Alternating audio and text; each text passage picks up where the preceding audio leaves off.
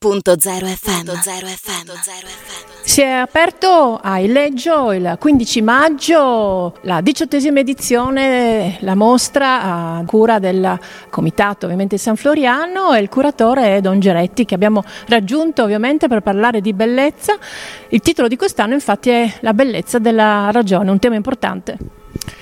È proprio una bella immersione nella bellezza dell'arte e del pensiero questa mostra che accompagna i visitatori con 40 capolavori provenienti da Austria, Croazia, Francia e molte località d'Italia eh, permettendoci tra l'altro di eh, scoprire molti artisti, forse non così conosciuti dal grande pubblico, ma di grande eleganza.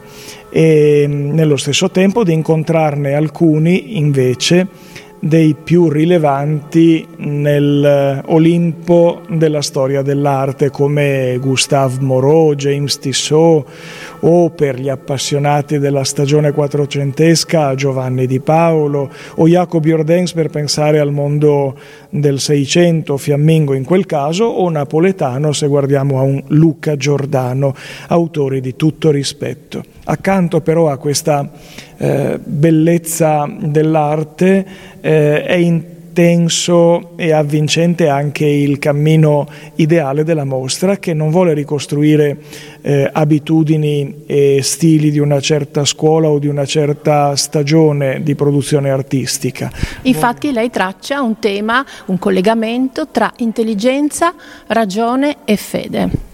Sì, eh, la mostra tenta di eh, ricordare come l'esercizio della ragione sia un tema che ha ispirato molti artisti o molti committenti che hanno domandato agli artisti di eh, rendere omaggio all'esercizio di una delle facoltà più decisive della nostra vita. Troviamo quindi eh, i ritratti dei grandi filosofi in questa mostra, ma anche quella di scienziati e inventori che hanno consacrato tutte le loro energie a, a decifrare il linguaggio in codice dell'universo e a scoprirne le leggi segreti, magari per aiutare l'umanità ad avere una vita in migliori condizioni. E vediamo anche i grandi eh, difensori e anche i grandi combattenti del pensiero, eh, figure come Marat, ad esempio, per guardare al mondo politico della rivoluzione francese, o eh, i protagonisti della lotta per la eh, emancipazione femminile o quelli che eh, difendono il diritto alla libertà del pensiero e della parola in un mondo in cui i poteri delle volte delle istituzioni eh, lo combattono, lo limitano o lo vorrebbero corrompere e rendere cortigiano. La mostra racconta un po' tutto questo.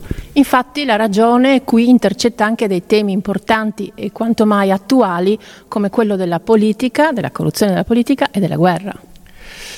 A un certo punto si incontra un quadro di Angelo Dall'Oca Bianca che lui nel 1921 ebbe anche la uh, singolare occasione di uh, mostrare a Benito Mussolini che andò in visita al suo laboratorio avendo avuto notizia di questo interessante artista che eh, aveva presso di sé molte delle sue opere.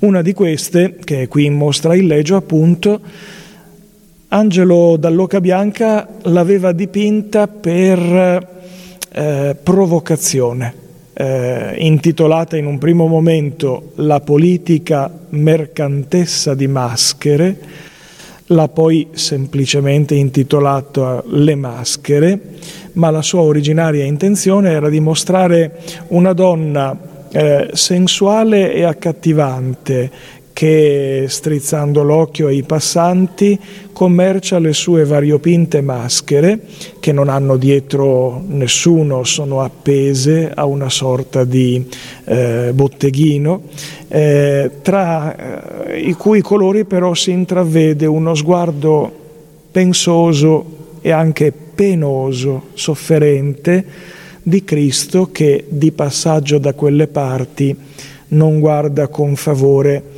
a uh, una politica, questo evidentemente è quello che l'artista voleva dire, che a volte eh, vende fumo o uh, fa indossare ai suoi protagonisti delle maschere vistose che però uh, nascondono delle persone senza qualità la critica al sistema era abbastanza forte ed erano proprio gli anni che hanno preparato l'ascesa di Mussolini al potere. Questo ci fa riflettere perché a volte la tentazione dell'antipolitica di massa e un po' populista può prendere il sopravvento, ma questo in genere non è la premessa di una eh, crescita verso l'alto. Spesso è il terreno di coltura di qualche follia che poi prevale cavalcando il consenso. Quindi dobbiamo essere accorti e più che fare molte critiche dobbiamo cercare di coltivare buone persone capaci di servire la cosa pubblica.